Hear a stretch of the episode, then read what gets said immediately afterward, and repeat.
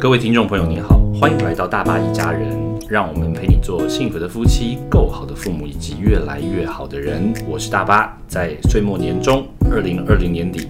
要跟大家聊的是一部超夯神剧， Netflix 排名第1的 Sweet Home。 请放心，如果您还没有看过，我会尽量不要讲出关键的转折跟剧情。那如果您看过的话，也相信可以让我们今天这一集在您听起来当中呢，会更多的回味，甚至有些环节可以回头比对。那我们就一起来聊聊 Sweet Home 吧。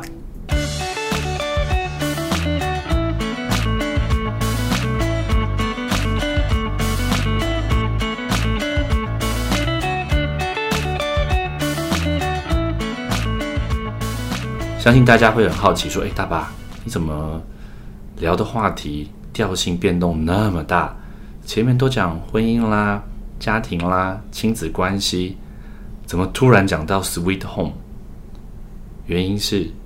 我最初呢，单单只是因为好奇，看到 Netflix 排名 Top 1， 哦，有一部戏叫 Sweet Home 嘛，甜蜜的家嘛，我觉得不错哦，居然有跟婚姻家庭相关的内容，排名第1，而且看一下演员名称啊，韩剧，应该是蛮有道理的，因为比方说像韩国做的《夫妻的世界》、《爱的迫降》这些呢，都把爱情啦，甚至是婚姻家庭，当然有开心的，也有挑战跟难受的，哇，刻画的淋漓尽致。所以居然有一部韩剧叫《Sweet Home》，甜蜜的家，讲婚姻家庭的剧排名第1，那我一定要看看啊，所以呢，我就点进去了。这真的是一个超级美丽的误会。因为其实 Sweet Home 它本身是一部科幻惊悚剧，它讲的是什么呢？它讲的是，好，放心，我接下来讲的都是公开资讯可以查到的，所以也不太会影响关键的转折跟剧情，所以可以请大家放心。这部戏呢是在讲男主角贤秀，他在2020年8月，注意听哦，他的时间点刚好就是在今年，所以这整部科幻惊悚剧 Sweet Home 它并不是讲以前的事或是未来的事，它恰恰就是讲今年2020年。所以这部戏呢也非常非常值得在我们经过了 COVID-19 这一整年带来的挑战、波折跟影响之后，我们从这部剧里面可以看到许许多多跟现实生活中相当呼应的环节。好，他讲说在2020年8月韩国突然开始出现一些零星的案例，就是有些地方呢有怪物，这些怪物呢会伤害人或是扰乱秩序，大家很困扰，而且情况越来越严重。那男主角贤秀他刚好在2020年的8月搬进了一栋很大型的公寓，在这里面他才没住几天，可能才住1-2天还2-3天，突然间就发现他的公寓里面，就他那整栋里面有怪物，然后这些怪物呢就开始伤害人，或是有人就伤亡了，所以他跟他的邻居们就需要想办法怎么样来求生，而且他们是被关在，就是他们也没办法出去，因为出去可能会受到更大的伤害，所以他们就固守他们所住的这栋超大型的公寓。所以这整部科幻惊悚剧 Sweet Home 是在讲男主角贤秀跟他一群邻居们如何在怪物肆虐的末日求生存。所以我一开头呢，我并不晓得这件事啊，所以这整部戏的开场其实就是男主角贤秀，我后来才知道，但刚开始我不晓得他是谁，就是这个男主角贤秀这个年轻人，他在他们的公寓前面一个大雪纷飞的夜晚一路往前走，然后他的对面在一座高架桥上有许许多多的军人拿着枪发出子弹在射他。我就想，哇，我当时还不知道这是部科幻惊悚剧哦，我就想，哇，这部戏真的太有趣了。在第1幕呢，我就看到这个年轻人走在大雪纷飞，然后许许多多子弹飞过去的广场，然后这广场上面呢又有一些不知名、很奇怪、奇形怪状的生物在那边叫啊跳啊。那当然现在知道那些是怪物嘛，但当时我的想法是，这部戏很有创意哦。第一个创意在于他居然把婚姻家庭中的这些争执啊、磨合啊、拉扯具象化成为这些弹火就是这些子弹的交锋，然后呢，心里面这些拉扯啊、小恶魔的声音啊，就把它化为这些奇奇怪状的生物，就称之为怪物好了。哇，这个具象化的创意真是太棒了。第二个呢，我欣赏它的开头，就是因为它是从反面点题，你知道吗？之前呢，有一部相声叫做《这一夜谁来说相声》，里面就有讲啊，演讲比赛如果能够从反面点题多好。比方说，题目如果是我最快乐的一件事，开场就说啊，人生不如意事十有八九，哎，是不是？从反面点题多有创意。所以看到 Sweet Home 第一幕啊，我就想太棒了，第一个创意具象化，居然可以把婚姻家庭中这些挑战、争执、磨合、拉扯这么全面，而且这么生动的表达出来。有小怪兽在跳啊，有这些子弹在交锋，然后还有一个坚毅不屈的人往前走。我想说，哇，太好了，代表决心。更酷的是，从反面点题嘛，先把婚姻家庭中的挑战面呈现出来。我当时就想，既然叫 Sweet Home， 那一定是一个倒吃甘蔗的婚姻家庭故事。诶，结果看着看着就看到了我刚刚讲的，诶，好像没什么倒吃甘蔗，情况越来越惨，出现了一个怪兽，一个怪物，两个怪物，然后开始有人受伤，有人死掉，然后全部的邻居都一起固守他们的超大型公寓。一方面是他也不敢外出，因为外出也会有其他的怪物。那时候呢，我就想，哇，这真是一个超级美丽的误会。那我最初呢是想要找一些素材嘛，刚好呢也是跟家庭有关的，可以做 podcast， 一方面自己有收获，同时又可以跟大家分享。但是随着我看这部剧呢，我后来发现，诶，其实当中是有非常非常多很值得融入我们在经营婚姻家庭，甚至在职场互动上面的环节。所以呢，我还是很认真的来跟大家分享做这一集。首先要跟大家分享就是责任对话还是责怪对话。所谓责任对话，就是我们不管是在跟别人说话，或是我们自己在思考的时候，我们有没有扛起一份我们自己的责任。那责怪对话就是责怪嘛，就是表达都是别人的错，或是外界的人事物的因素所影响的，或者是讲自己很惨，这都属于责怪对话。多说一点来说呢，责怪对话会有两个特色，第一个就是会讲我很惨，第二个就是会讲他很烂。这个他可以指的是外界的，就是我以外的人事物。以这个剧来说呢，责怪对话其中一段是有一些角色他们在对话说，哎呀，我好不容易花了5年的时间才考上公职考试，考上公务员，结果现在怪兽肆虐，世界末日了，哇，为什么这些怪兽这时候来？这些怪兽真的超可恶的，我好辛苦，我好惨哦，为什么这种事情会发生在我的身上？所以你看，像这样的对话就是属于责怪对话。怪怪兽啊，就是他好烂啊，你怎么这时候出现？你为什么不晚10年再出现呢？或者是呢，说我好惨，就是我花这么久时间考上，结果现在考上这个一点用处都没有。诶，我不是要说不能责怪对话，是可以责怪对话的，而且责怪对话当中有很多的环节是可以帮助我们去抒发情绪、抒发感受。如果各位有兴趣对情绪相关的，可以去回头听一下 EP07。那我们有讲到，即便是一般人或我们一般观念中所谓的负面情绪，其实都有非常重要的功能。所以不论是难过、委屈、惊讶、恐惧、生气、愤怒，我相信换成是我，如果我辛辛苦苦考上公务员，然后发生了世界末日、怪兽肆虐，我一定也会超不爽的吧。那责怪对话呢，就是兼具刚两个特色，第一个是我很惨，第二个他很烂。那这个他指的是我以外的人事物哦。但是什么叫责任对话？刚刚说责任对话或责任思考，就是但我还是要扛起一份属于我的责任啊，即便发生这些事了，我花了5年的时间考上公务员，然后怪兽肆虐，我真的很惨啊，我真的很惨，我很难过，我很生气，我很委屈，我都可以表达出来。然后怪兽真的有够可恶的，怎么这时候出现？你早点出现，我就不用考那么辛苦了嘛。或是你可不可以在晚10年出现，让我可以好好享受考上公职，然后在公部门服务个10年嘛？啊，对不起，如果是这样子的话呢，就停留在责怪对话。那责任对话会比责怪对话再多一个环节哦，就是除了我很惨，我好惨，他好烂之外，会多第三个思考点，叫做怎么办？对，那怎么办呢？因为唯有我们开始思考怎么办，才能够让我们从眼前的困境、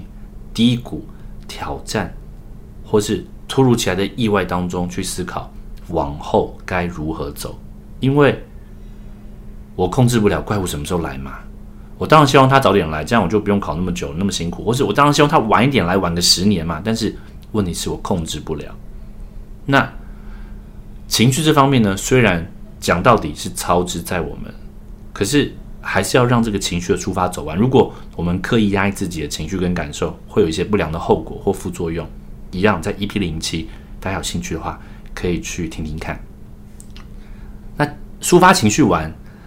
所以把我很惨这个路走完了，那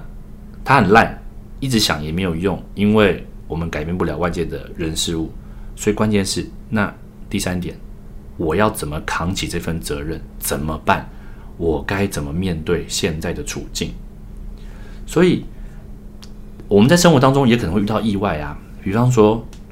就像 COVID-19 有多少人投资失利，或是回到20年前的921大地震，多少人可能真的就家里有很大的损失，甚至失去了亲人。我们当然可以说我很惨，我真的很惨，921大地震超烂超可恶，也真的超烂超可恶。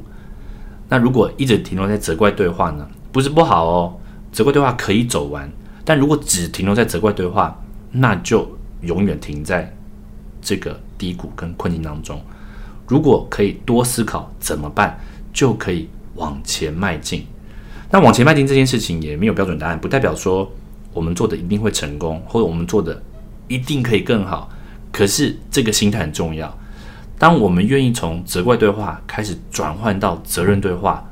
多思考怎么办，其实这也有一点呼应了我们在 EP02 讲的成长心态。因为这种成长心态的自我对话就是，人生中会有挫折，婚姻家庭也是如此，那难道我遇到挫折失败我就退缩回避，而且永远不触碰了吗？如果我们选择这样，那当然也是，就是这是一份选择嘛。那如果我们希望不仅仅只是停留在这样的状态，那我们就可以多思考一下，责怪对话之外，多想想责任对话怎么办。好，那讲到怎么办呢，这些剧中人呢，他们就开始想怎么办。因为在这个剧里面呢，其实在简介里面有讲，就是其实这些怪物啊都是人变成的，请放心，我也没有爆雷，因为这个就是剧情简介有讲人变成的。而且什么因素可以让人变成怪物，或是什么时间点会让人变成怪物，在初期是搞不太清楚的，所以根本没有人知道到底谁会变怪物啊，或是根本没有人知道谁是怪物。所以这边有一个第二个要分享，就是在遇到很大的挑战跟困难当中，我们要是把在婚姻家庭或是我们职场上互动的伙伴当成是敌人，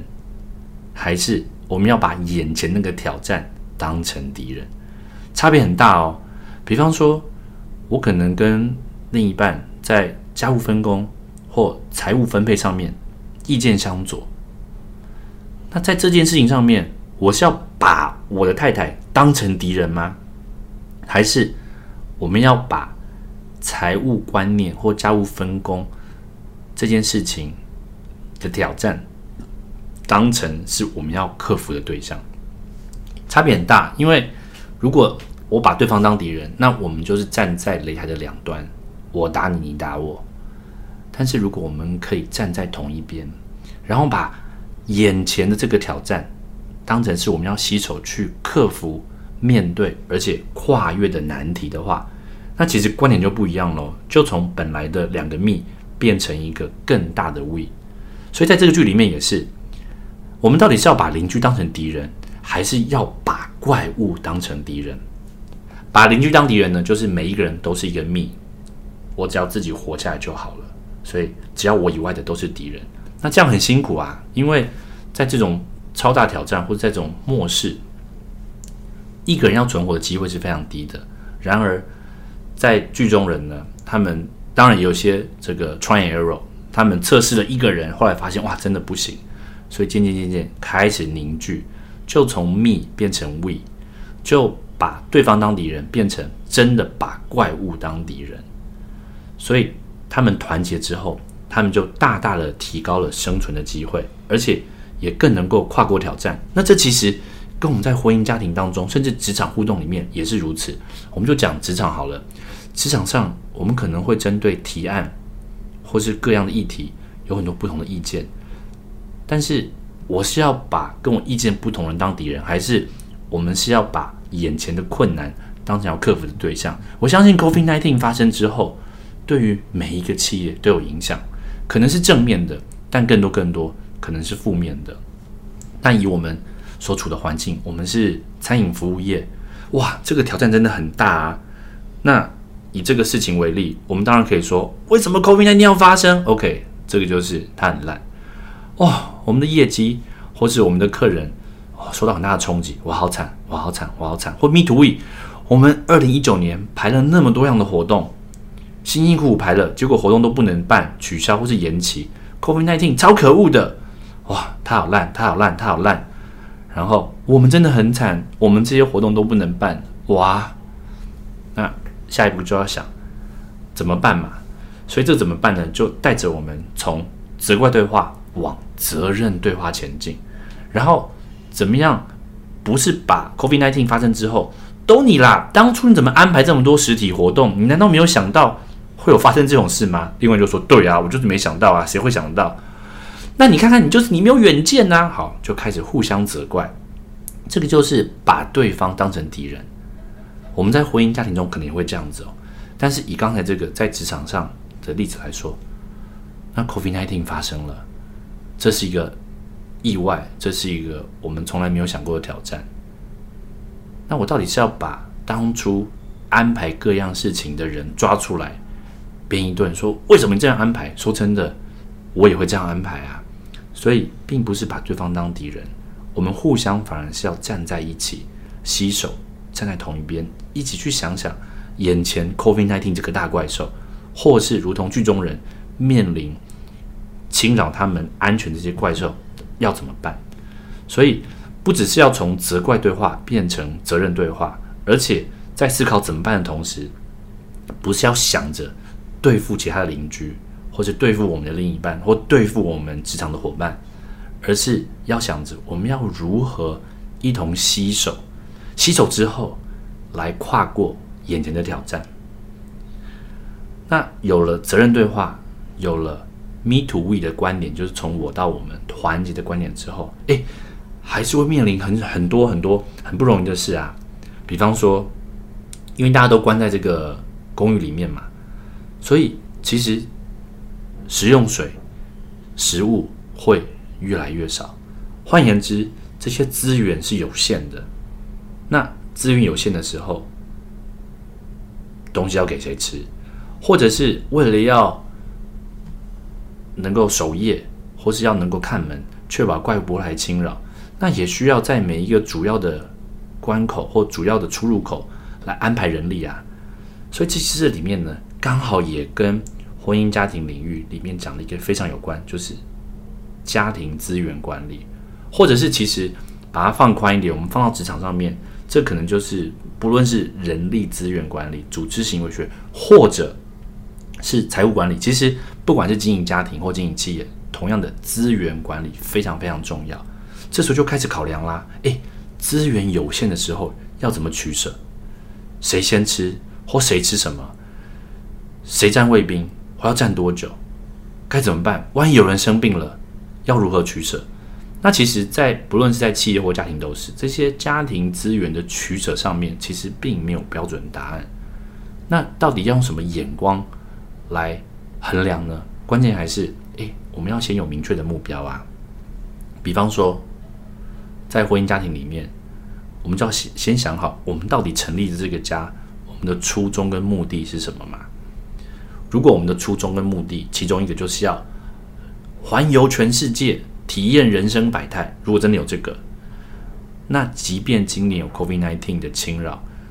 即便每到一个新的地方都要停留14天隔离检疫，我相信这对夫妻他们还是有可能会做出就是要环游世界的打算，因为这是一个非常非常重要的目标。当明确的目标有了之后，就可以排出先后顺序。但是如果某一个家庭他并没有这种目标，那他今年可能就不会旅行了。或者说在剧里面，在资源有限的时候，那大家就要思考我们到底要保留些什么，那到底是零食重要还是食用水重要，那这些我就先不爆雷。关键是我们先看清楚我们的目标，我们的目标如果是存活，那就要想哪些东西帮助我们的存活，到底是要保留食用水还是要多留一些酒，韩国人爱喝酒嘛，对不对？所以这些就是有了明确目标之后，再回过头来看我们怎么样在家庭资源有限的时候，或是遇到比较重大的挑战危机的时候，要如何取舍，如何管理。那这边呢，我也推荐大家可以有兴趣的话去读一本书，或是去 Google 看看，有一本书叫做《选三哲学》，三就是一二三的三，选三哲学。这本书的作者呢是Facebook 的创办人祖克伯的姐姐所写的。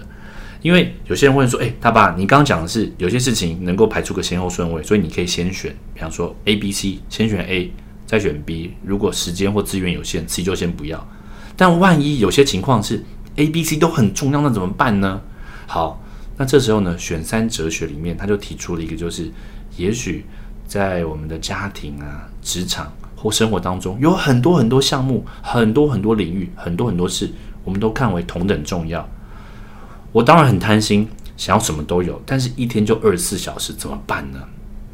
所以这本书的作者，他的核心宗旨就是我们放下贪心跟完美的信念吧，不可能什么都做到，不可能什么都选，也不要把自己累死，而是在诸多范畴里面，我们确保每一天都能够 cover 到3项就可以了。比方说可能有健康啦、运动啦、睡眠啦，或是人际关系啦、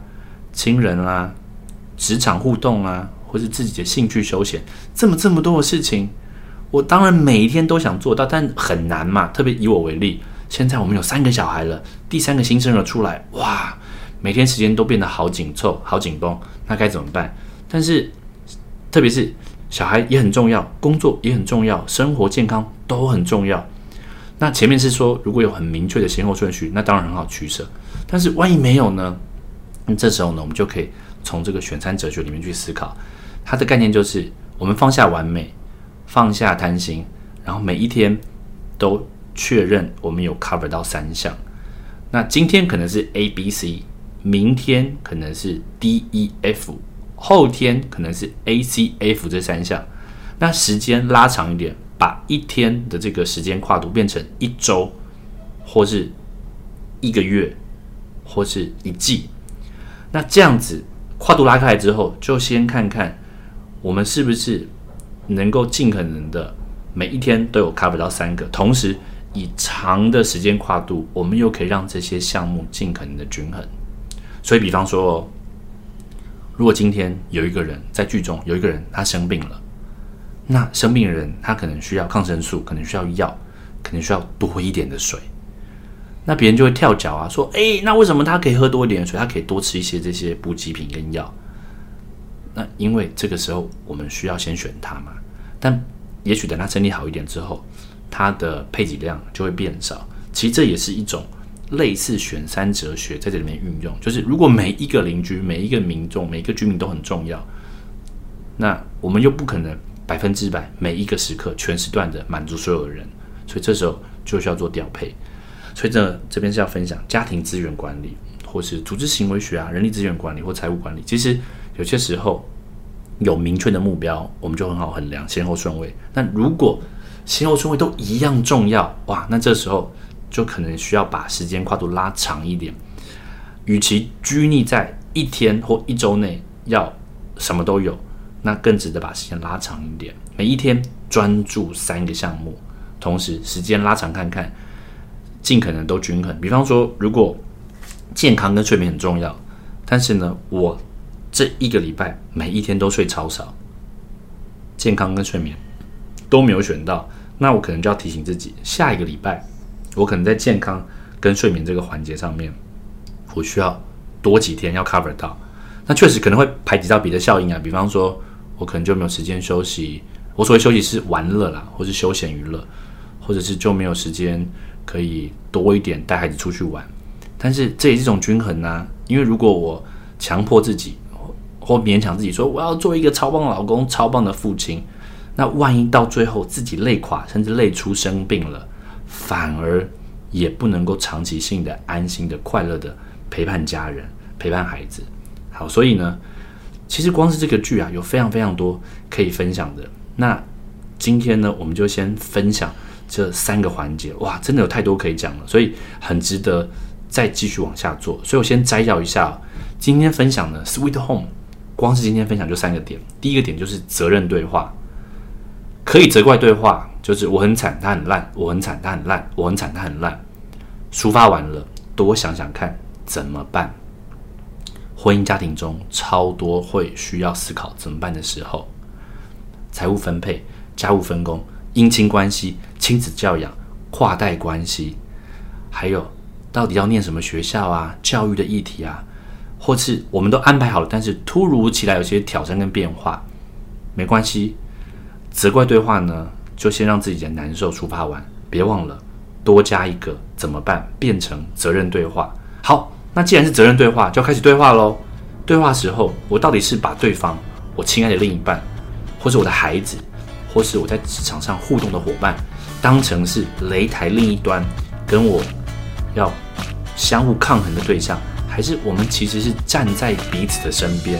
一同面对也跨越眼前的挑战？如同这个剧里面，我们要把邻居当成敌人，还是我们要携手同心、团结合作，一同抵御怪物？所以这第二点，从我到我们的观点就是要团结，我们站在同一边。第三个观点呢，就是家庭资源管理，特别是资源有限的时候要怎么取舍，这时候需要有非常明确的目标，企业也是，家庭也是，有了目标就能排出个先后顺位。但如果先后顺位都一样重要，这时候我们也可以把时间跨度拉长一点看，每一天都 cover 几个点，然后时间拉长看，所有的这些环节都能够均衡，不求完美，不求贪心，而是能求均衡。那这样子，在有些先后顺位很接近，甚至先后顺位一样的事物上面，我们长时间来看，就都可以均衡，一路均沾了。好，那今天先分享这三个环节，那我们之后也会继续就 Sweet Home 来分享，也祝福大家在岁末年中，特别是现在天气越来越冷喽，注意保暖，并且跟家人有个温馨美好的相处时光。我们下回空中再见，拜拜。